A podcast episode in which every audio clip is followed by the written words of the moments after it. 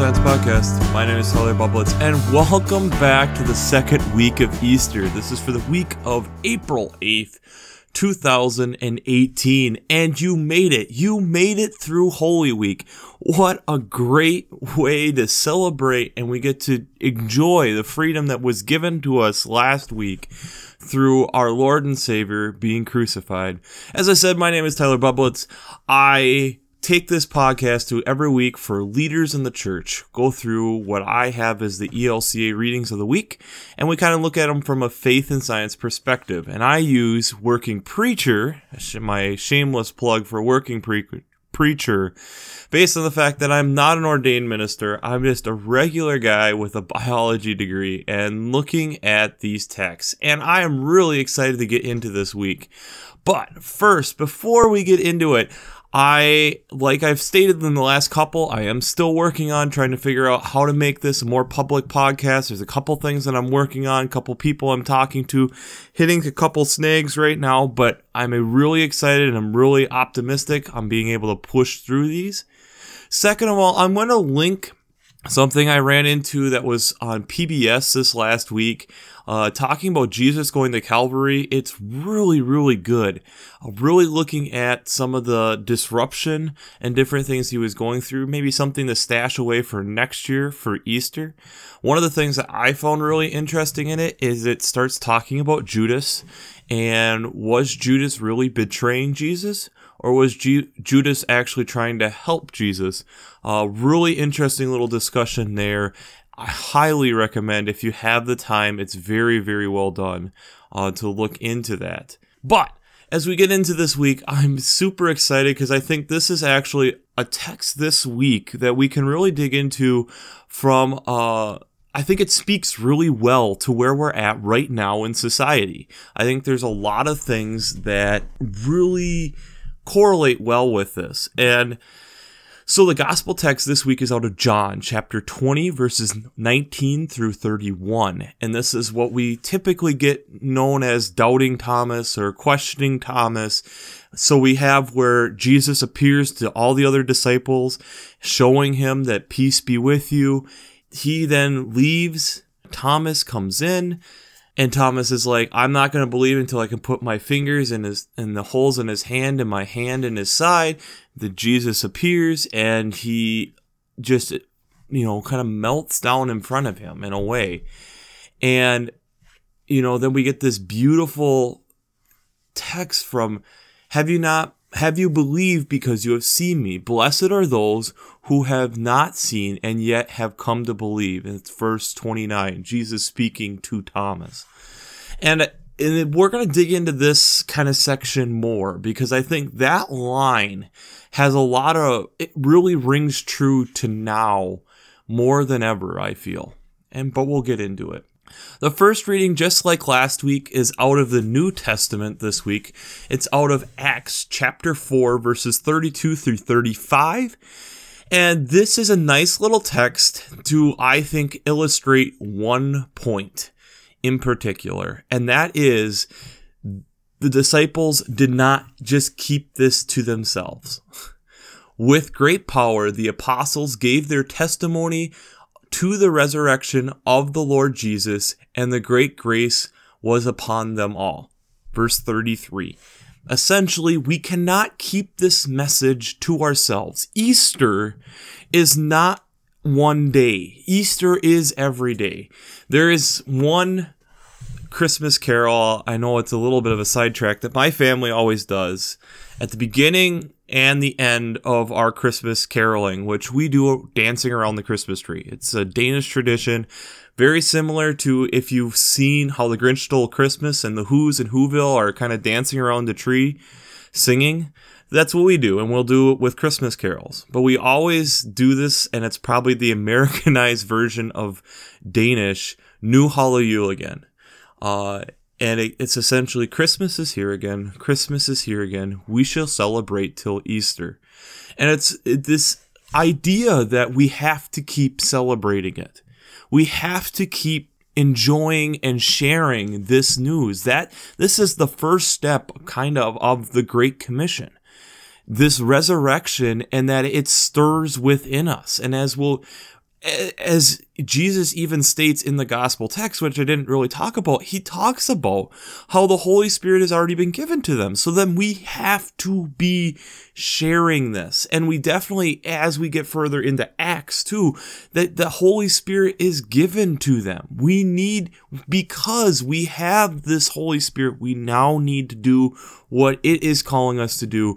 And in your specific way, how is God telling you to share that? Message. We have a very little short psalm. It's Psalm 133, and it talks about how we have to live united and how we can work together to do this. Simple little text, cool little, cool little read.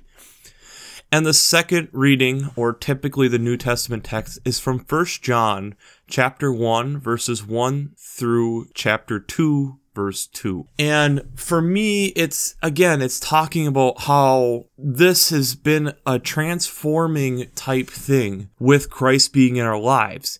But for me, being in the church, there is two verses that speak really true because I've heard them over and over and over again. And I honestly feel it's one of the things the church needs to do a better job of is really showing where we have some of these things that we repeat every week and we just aren't accustomed to we don't know where it is in text. It starts in verse 8.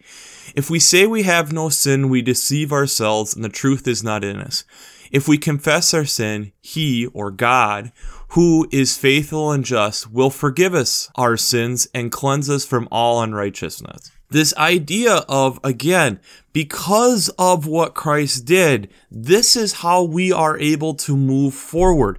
And it's one of the things that I think we, again, as Christians, as we go into this, we have to remember that aspect.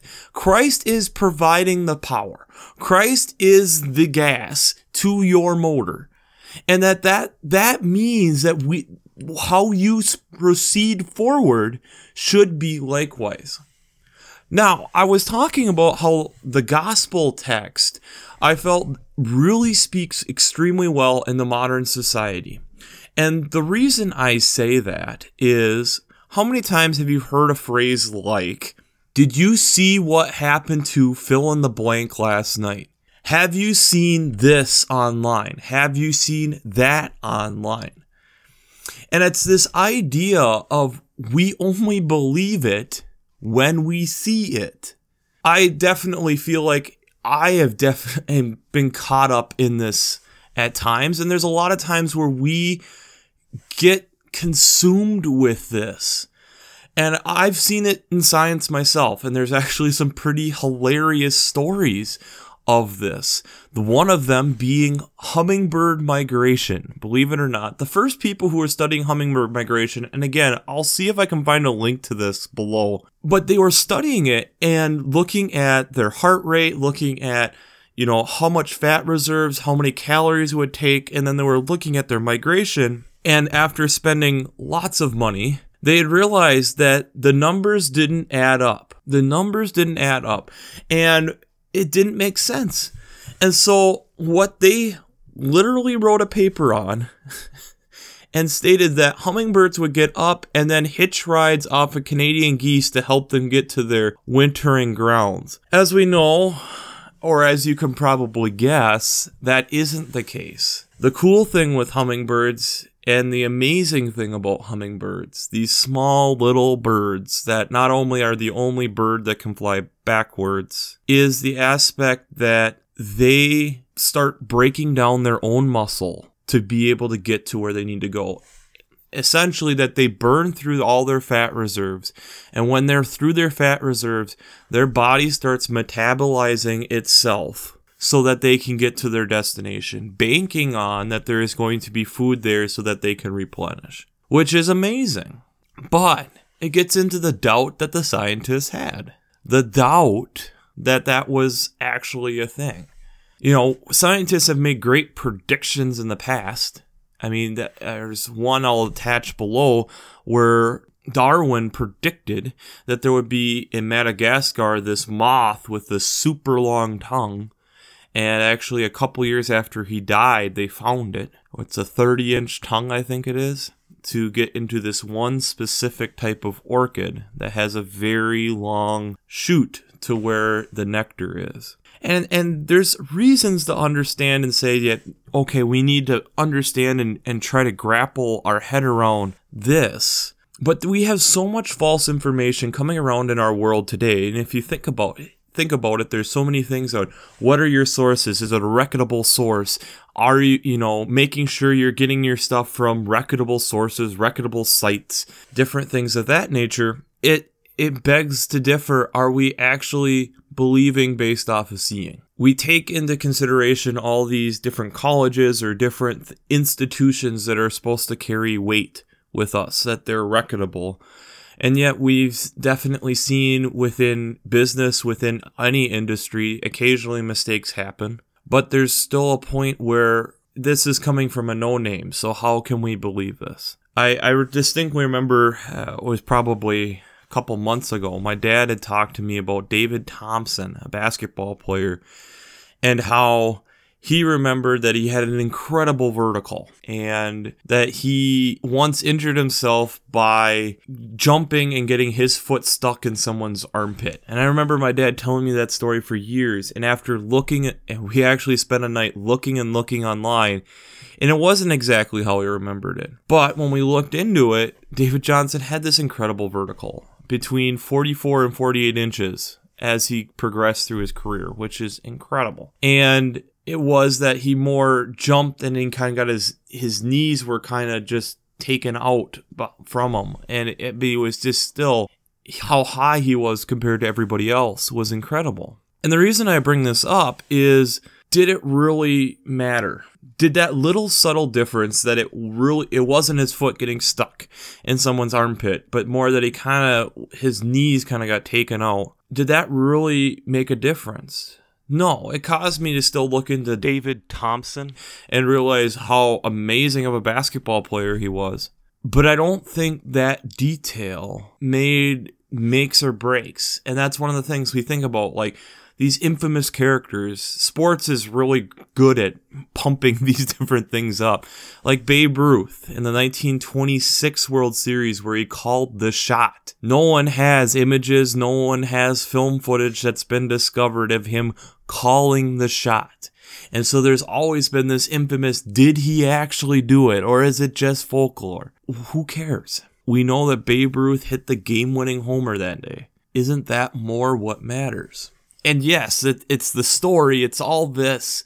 We like having that story. We like having that.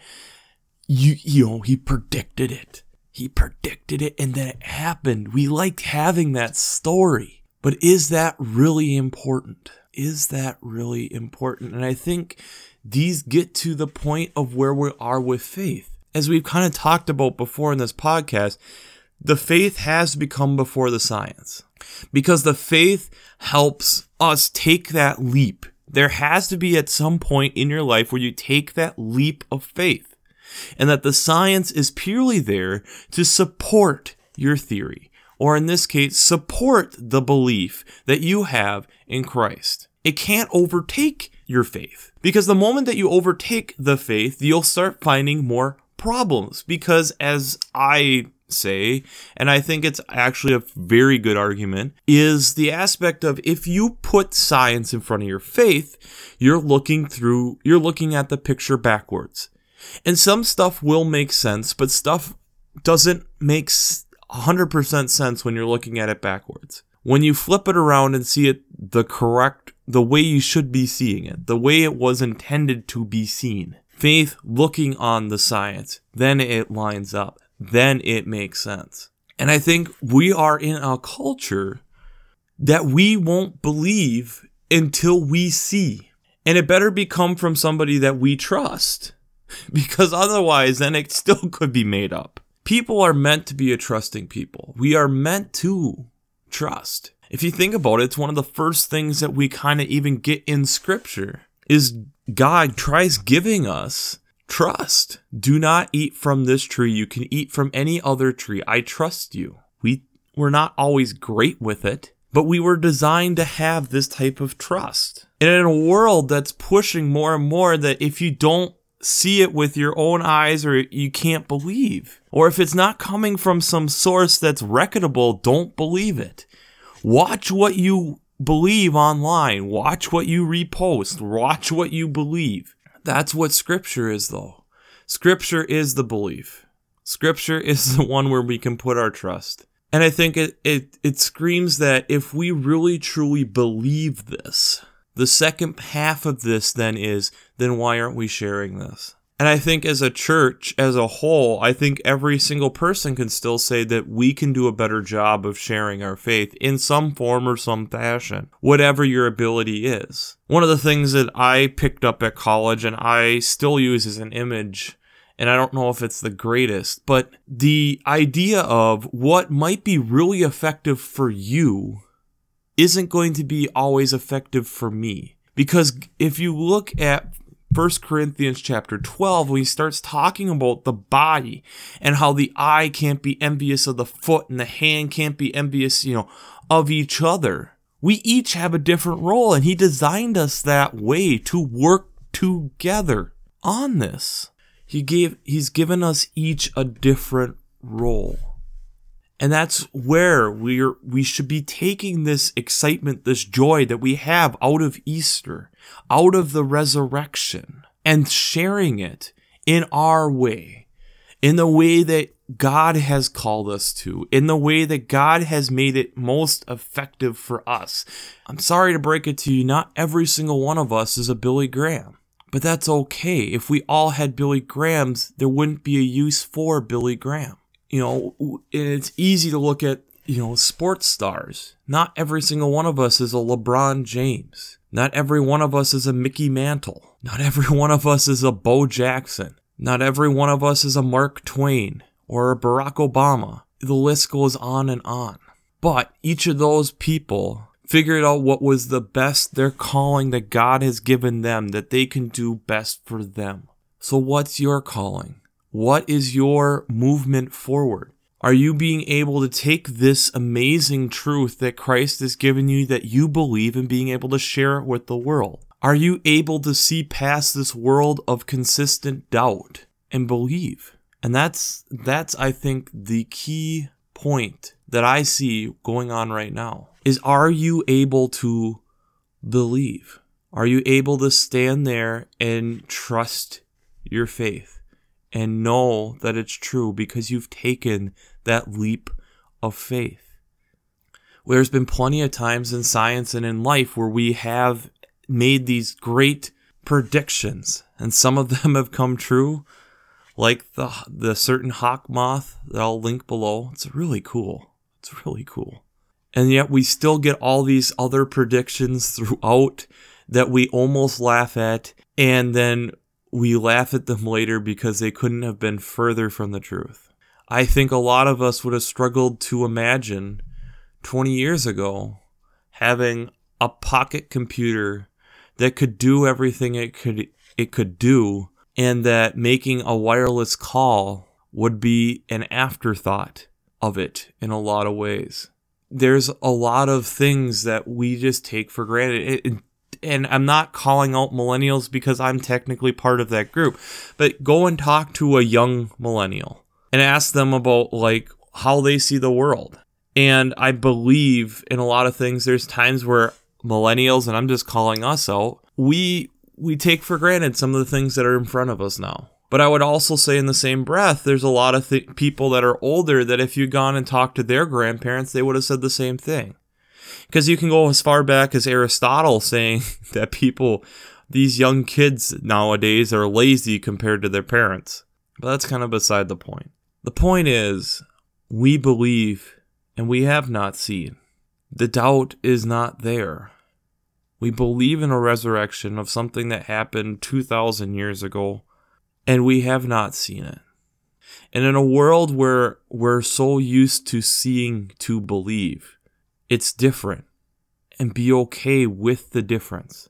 And that's part of where I feel that is part of my role here is to help give you some support for that faith.